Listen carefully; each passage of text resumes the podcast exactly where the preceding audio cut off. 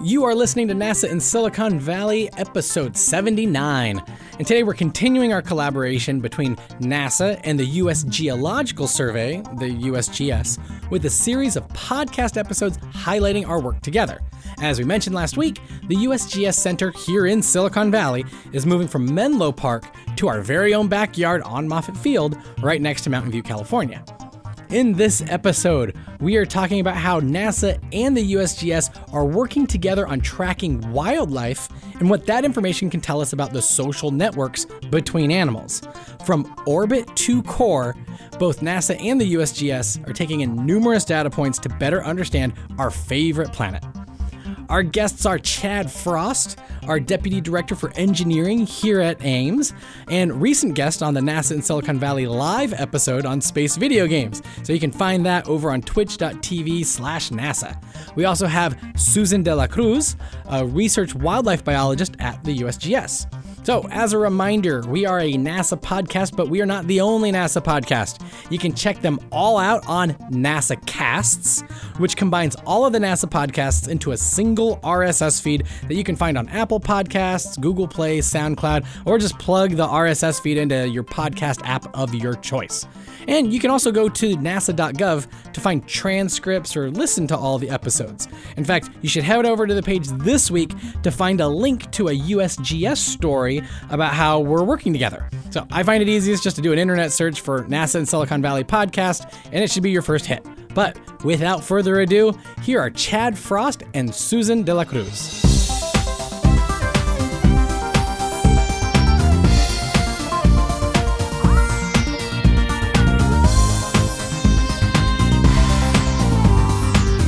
So we always start these out the same way. We get to know our guests a little bit more. Like, how'd you get to NASA? How'd you get to Silicon Valley? Slightly different with Chad, because uh, for folks who are fans who have listened, like, we've had Chad on before, but not as an official guest, but asking questions from from our callers in, from people who had called into the show. Um, but yeah, so we have Susan and Chad over here. But Chad, tell us a little bit about the, you know, the normal questions, like, how did you join NASA? How'd you get into Silicon Valley? Oh boy, that goes back, well, so technically I was here before Silicon Valley, because uh, I am a nice. San Francisco native. Oh. Um, back before from, it was hip. Before it was hip. Actually, it was hip it was at the time. Hip. It was always hip. It was the summer of love. And so, uh, not too hip, too hip. Government hip. Show. Uh, and I, ha- I haven't been here all that time, but a lot of it. Uh, so for me, coming to Ames Research Center was really coming back to my roots. Um, I wasn't living here at the time, but I found my way back uh, as a graduate student um, working for the Army, okay. and uh, mostly working on uh, helicopter stuff, as a matter of fact. And one thing leads to another, as it often does, and I, I found myself uh, hired here into NASA and have spent the rest of my career working on um, autonomous vehicles and robotics and space vehicles and all sorts of crazy well, stuff. It seems a bit of a jump of, like, you know, just working for the Army on helicopter stuff. How did, like, I feel like there's there's a couple of, like, jumps in there. Were you, were you always into, like, engineering and science, or, or like, as a kid that, like, oh, landed yeah. you into, like, into doing so, that stuff? So the, the canonical story that I always tell is, you know, as a, a little kid, uh, we lived in a small town up in the Sierras, and a news helicopter landed on the school field, which was probably the event of the year for us, uh, for the whole town. And the, the pilot of the news helicopter um, really, uh, in retrospect, took a lot of time out for a silly little kid and let me ask tons of dumb questions, climb in the wow. cockpit, fiddle with the stick. And he told me all, he answered all my questions. He told me really? all about helicopters. And he followed up by sending me a um, an F A A book on how helicopters fly, wow. which, you know, for a ten-year-old kid was huge. I'm sure. Uh, and that singular event probably uh, set my career in motion. Huh. Uh, So it took me a while to find my way into doing helicopter flight research, but that, that's what I did. Uh, hel- helicopters fly. Um, sometimes they have people in them. Sometimes they're autonomous. Uh, so I ended up working on all sorts of autonomous vehicles as well. And that led me into a um, whole new phase of my career where I wasn't just doing piloted helicopters. I was doing, you know, all sorts of unmanned flying things. And that led me into uh, you know, managing more of those kinds of programs. Um, you know, one thing leads to another. Next thing you know, you're you're doing something totally different and not what you expected at all. It keeps it exciting. It does keep it exciting. And so, Susan, how about you? How did you end up in Silicon Valley? But then also, how did you end up like working with Chad? How did this all? Well, I, I am actually a biologist in Sil- Silicon Valley, I guess. My office is up on the north end of the bay, but I grew up around here. I grew up in really? Livermore, and nice. Livermore was a lot different when I grew up. It was a while back, but um, I there was a lot more open space, and I was outside a lot of the time. Uh, I was very into animals, so...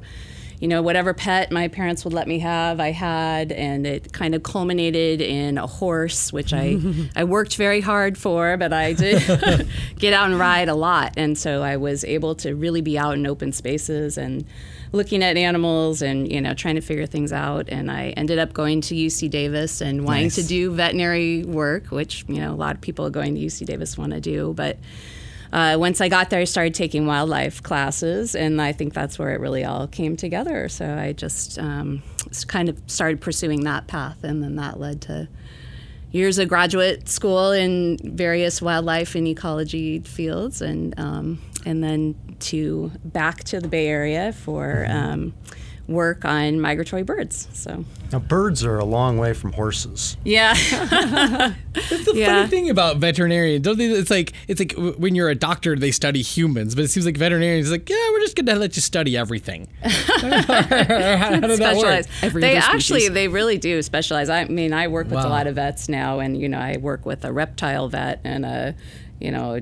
horse vets and bird vets. So yeah, there is oh, wow. a lot of specialization okay. there too. Hmm. But yeah. So Susan works on birds and Chad works on helicopters. So, well, I, has yeah, worked, one, so once upon a time. Okay. So both into things that fly. Things that fly are cool. Yeah, they are There's cool. There's the love things that fly. Yes. Right. So what is the connection between you two? Oh, that's a long, that's a long story, but that's why we're here. Right. Right. um, So, okay, I'm going to tell the condor story. So I was just telling this. I was warned Susan, about a condor and I, and I warned so it starts with the condor. This, this actually goes back several years. So uh, I was hiking with my family um, in a uh, park called the Pinnacles National Monument, which is, I don't know, about one hundred miles south of here. And it turns out that the Pinnacles Monument is part of the California Condor range. And California condors are these absolutely huge, amazing, uh, very endangered birds. There's not very many of them. And so they, they try and keep track of where they are and what they're doing.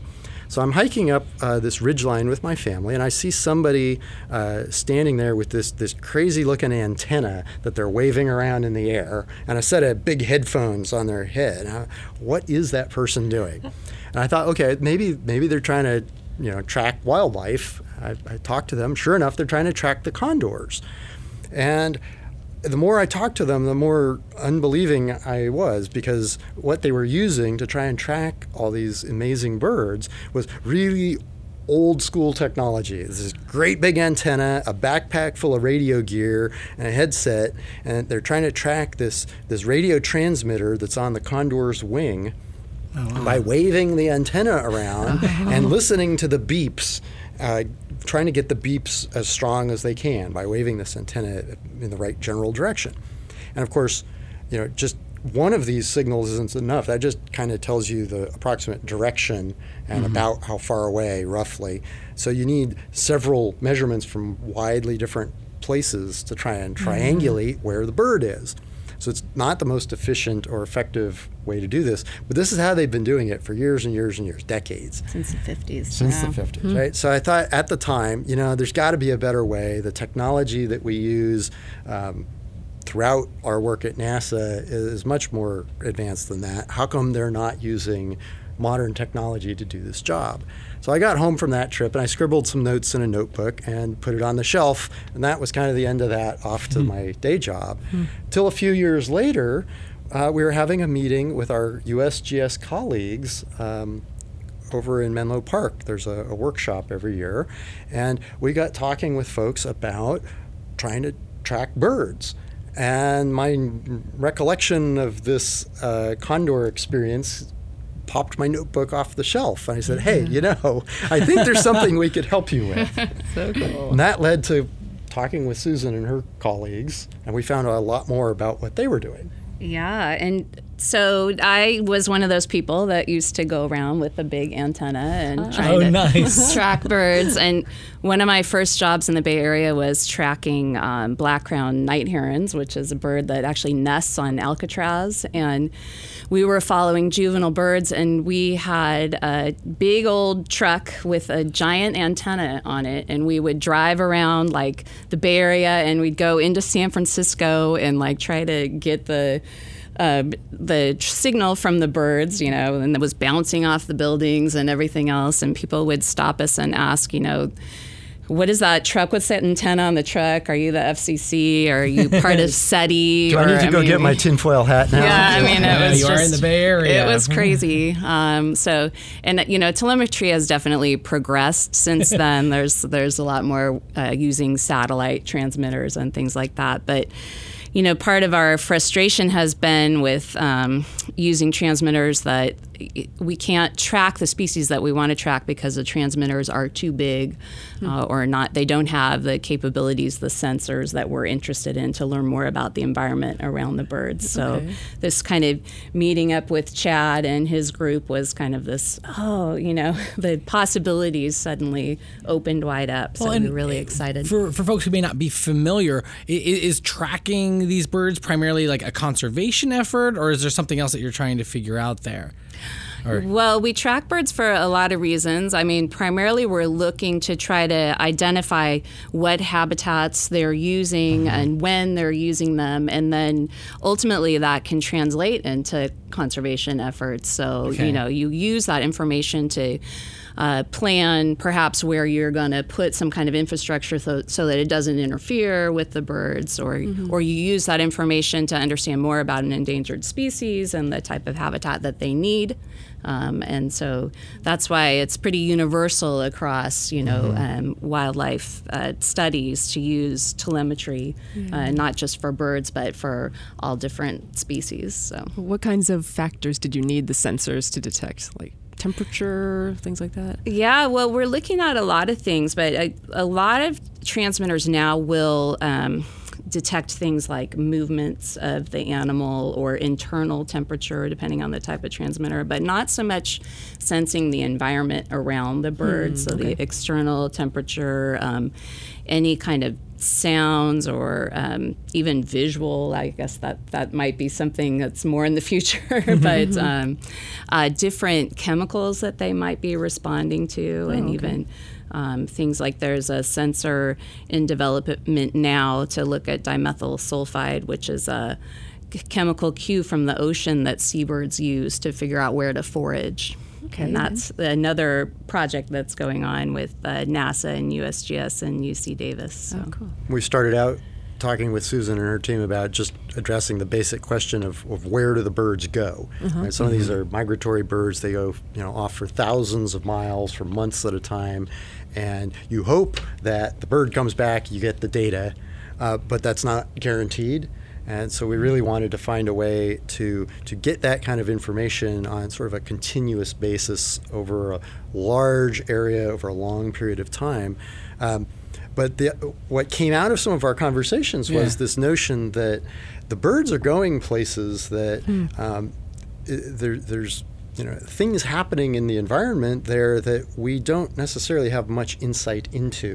Um, you know, you can observe from a satellite, but that's not the same as being there. Um, you might have ocean buoys that can give you some some data, but that's just one little point, and there's only a few of those. So wouldn't it be great if the birds and other animals could actually serve as um, you know, carriers for sensors that mm-hmm. can tell you more yeah. about what's going on in the environment. Yeah. So this is this has been something we've really been working towards, is kind of taking this in a whole whole new direction where um, you know, the wildlife uh, can in fact help us learn a lot more about what's going on uh, wherever they happen to be going. And about the environment, not just about that animal population? Right, not just what yeah. that particular animal's doing or what that group of animals are doing, you know, their behavior, of course, is important. Where they're going is important. But, you know, what's the environment around them? Huh. Uh, how does it influence their behavior? What are they seeing and experiencing and feeling? As a throwback reference, it reminds me of uh, one of the podcast episodes we did with Laura Arachi, who's here at, at NASA Ames, and she does a lot of airborne science. And she's talking about the difference of you have satellites that are flying around getting measurements, and that's great, but she is able to like, like arrange to get airplanes that'll also fly in and get, you know, in the same location, try to get extra measurements. So you have the big satellite measurements, then the measurements that are coming from the plane that are more specific, it, you know, and you're not waiting for that satellite to come circle back around. But I'm thinking, like, this just seems to be a natural one more step further, because then if you have the satellite data, you have data from like, like for a forest fire, you know, satellite data, you have data from airplanes, but then you have data from wildlife, from tags and different things, and you're knowing where are they running, where are they going, what's happening, then it just helps you better understand the entire, the entire everything that's going on, I guess. I think that's right, and I, I think, you know, one way that we're trying to move is to try to layer data like that, so remotely mm-hmm. sensed data, data that's captured in situ uh, where the animal is, and even data from kind of a mid-level, like a drone level. Um, and so that's what we're trying to do, you know, in our tracking projects and even some of our other field projects on the ground. And I think, you know, trying to combine those levels of information is really going to broaden our inference of what we're we're learning. It's a kind of an interesting mix of when I'm, you know, if if you stereotypically think of like the U S Geological Survey, I mean, I always think of earthquakes. You think of NASA, you always think of astronauts and rockets. And here you guys are playing in worlds that like, they're mm-hmm. not typically, people would think that there's an overlap. Right. Yeah. Well, U S G S, most people don't even realize that there's a whole component of ecologists. So I'm with the Western Ecological Research Center, and most people still ask me, you know, do I work on earthquakes or mm-hmm. maps? You know, and I, I can only be one of the two. Yeah, I know, and I know n- nothing about either. So, so, yeah. So you said that you needed sensors to detect the factors you're looking for, and they needed to be smaller. Is that right? Too heavy? And is that where Chad comes in? Susan's crew told us all sorts of interesting things that we never had any appreciation for whatsoever. One of them being that uh, when they put a device on a bird, um, they're they're aiming for the mass of this tracking device to be less than three percent the mass of the animal, oh. right? The thinking being, well, you don't want to influence its behavior. You mm-hmm. don't want yeah. to... They're not getting you know, accurate data, I guess. Right. You know, mm-hmm. you don't, right. So obviously smaller and lighter is better, but three percent was this threshold. Hmm. And so we said, okay, well, um, the the devices that they're using now, even the smallest, lightest ones, um, they're pretty small and they're pretty light, but they don't do as much as we would like them to do. Oh, yeah. So how do we add capability without adding, you know, without turning it into this big giant box that you're trying to strap on the back of a bird? Right. Right. Right. Yeah. I think our goals were to kind of get the mass as as light as we could, and then add these capabilities, as Chad was saying. Mm-hmm. And then, you know, from this, we've kind of evolved to even a, an additional objective, I guess, in trying to look at interactions between different individuals. So usually the way a tag works is it's just transmitting data to a satellite or to your uh, V H F receiver, and you're only getting information on that one bird. But in reality, a lot of species are interacting with, um, the individuals are interacting with each other, and they're also maybe interacting with species in a community. And so if you can create transmitters that actually talk to each other, mm. you can be picking up that information too, information on, uh, you know, predator-prey interactions, or um, in the case of otters, which is one of our species of interest, uh, folks that we're working with in U S G S that are working down in Monterey are looking at otters, and they're really wanting to know, you know, what the social structure of their um, population is, and so these otters will pass each other, and the idea is they could have tags that actually pass information about who they've seen um, mm-hmm. along the way. Uh, and then that also can work in a community sense if you have a larger animal that can carry more weight, that can have a transmitter that's Uh, heavier with more capability and can be picking up information f- uh, from these smaller animals that are transmitting oh, no. to the larger animal. Clever. So that's kind of been this new offshoot of the project, um, and a really exciting one, I think. So just, just so everybody understands, right, this is not Facebook for otters. Yeah. and, um, Could be. We, well, we, we, we do talk about it. The, They're the, checking in, sending selfies, the whole thing. So we, we do talk about the Internet of Things a lot, right? Nice. So this is that, this yeah. is kind of the Internet of Critters, yes. if you will. Right? Nice. Smart this, wildlife. The ability to get to get at kind of what, what's going on uh, in the interactions mm-hmm. between animals and species, but also it gives us a way to potentially pass data around so that if one animal happens to be coming near a, uh, a base station where we can collect the data, mm-hmm. um, uh, yeah. they don't necessarily all have to come past that base station. The data might be able to be relayed around mm. the population of animals. And that could network. be, yeah, so mm-hmm. it could, could serve as a as an animal network to mm-hmm. get us the data that we want. Um, well, that's not too different from some of the stuff that NASA's looked at in terms of drones. Well, exactly. And, and well, other, yeah, mm-hmm. it's, it's you know, we, the we, same idea. And that's exactly why NASA's involved in working this problem with U S G S, is that right. there's a big overlap technology-wise, you know, in what we do already, whether it's for unmanned aircraft systems or robotics or, you know, planetary um, uh, science uh, or satellite uh, research. Uh, there's a lot of commonality across these things, so it allows us to bring, you know, all that body of work to bear on sort of a, a really unique, interesting, and pretty hard problem. Another thing to note is that we're working with multiple biologists, so we're kind of trying to think how this technology uh, works for multiple species. So we're looking, we have biologists that are looking at, you know, broad-ranging uh, seabirds that go across, you know, the entire oceans, um, and are d- certainly in areas where typically you couldn't use V H F telemetry, and sometimes satellite uh, communication doesn't reach those areas. Mm. Um, and then we're working with terrestrial uh, mammals um, and birds that uh, go way up into the Arctic and the boreal forest. So um, we're trying to make these transmitters as versatile as possible so that we can, you know, service as many species as, as we'd like to. So, and, you know, hopefully have a broader applicability um, someday to other species. Yeah, so, wow. Yeah.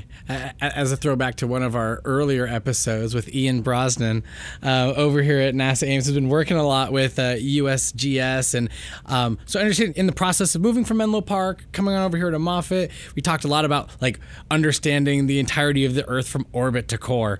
Um, so are you are you in that mix? Are you going to come hang out with us and go over to the space bar? I am. Yes, I am going to come hang out with you. I'm excited about the space bar and the coffee situation here.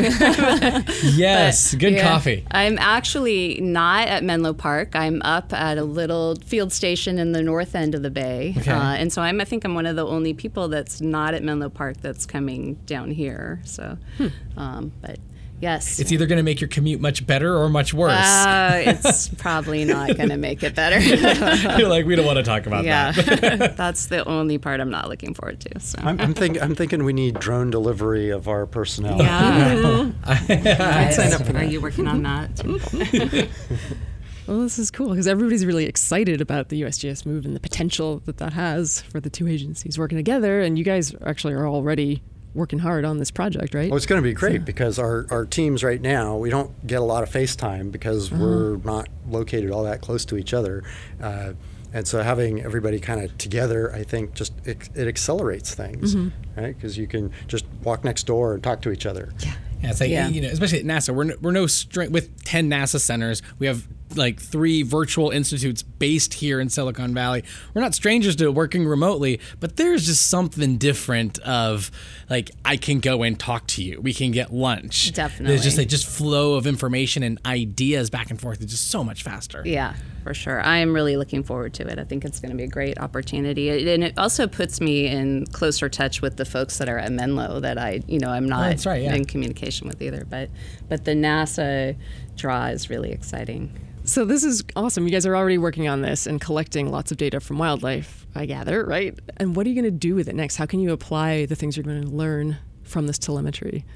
Well, we do a, a lot of different things with telemetry data, from looking at um, survival and population demographics um, to looking at, like I already said, habitat use and um, how that might influence uh, conservation of the species. Mm-hmm. Um, one thing that I'm particularly interested in is looking at um, cross-seasonal uh, relationships. So I look at bird species that are wintering in these really urban estuaries, like the San Francisco Bay, where they're oh, wow. they've got you know a lot of um, things to contend with in terms of uh, human population pressures, and mm. then they migrate off to reproduce in these somewhat pristine areas in the boreal forest. And so, um, how does what they encounter in winter affect how and when they migrate? Uh, the timing, and then subsequently, you know, how well they're able to reproduce when they do go there. So, so getting more detailed information on their movements and what they're encountering here can then help me to understand how um, how they might fare in terms of reproduction and just um, timing of their annual cycle. Um, but, uh, you know, there's just a multitude of things you can do with telemetry data to mm-hmm. try to understand um, questions like, you know, uh, for otters, looking at um, foraging frequency and trying to understand, you know, how... how well is the environment providing food for these species based on the information that you're getting about their diving behavior and the mm. cues in the environment that you can pick up from the transmitters. So, and for uh, migratory seabirds, like we were talking about with the dimethyl sulfide sensor that you might put into a transmitter, ultimately that can tell you, you know, what are they cueing into, or what areas of the ocean might be important for them to try to understand, uh, you know, how, what cues them to migrate to certain places and to use certain areas of the ocean. And when might they intersect with things like uh, shipping traffic or oh, things yeah. that could be a conservation risk for them. Yeah, so. All kinds of things. Yeah. Cool. Yeah, I'd imagine there's probably like some possible uses for the data haven't even been thought up yet. Oh, There'll be yeah. some paper ten years from now and they'll be like, thank yeah. you that Susan. that Susan got all this data before, and now because of these reasons you can come up with something different. It seems yeah. to just be the way, the way that science works nowadays. Mm-hmm. It is, yeah, yeah. I think we're always adding to each other's discoveries. So, well, and it's one of the interesting things we've been we've been thinking about. It's it's not really so much a part of this project as something that we're we're having to kind of understand a bit. Is as you collect all this data, what do you do with it? Yeah. Right? yeah. Where do you, where you where store do you, it? Where do you store it? How do you give it context? How do you make it available to the people who care about the data, both now and decades in the future? And that turns out to be a, a pretty big, interesting problem in its own right. Uh, and there, there's lots of people who are, in fact, you know, looking at that and trying to address yeah. it, but it was it was not a, a piece of the puzzle that I was really aware of until we started working with Susan and her colleagues. It's like, oh yeah, that's that's interesting and hard.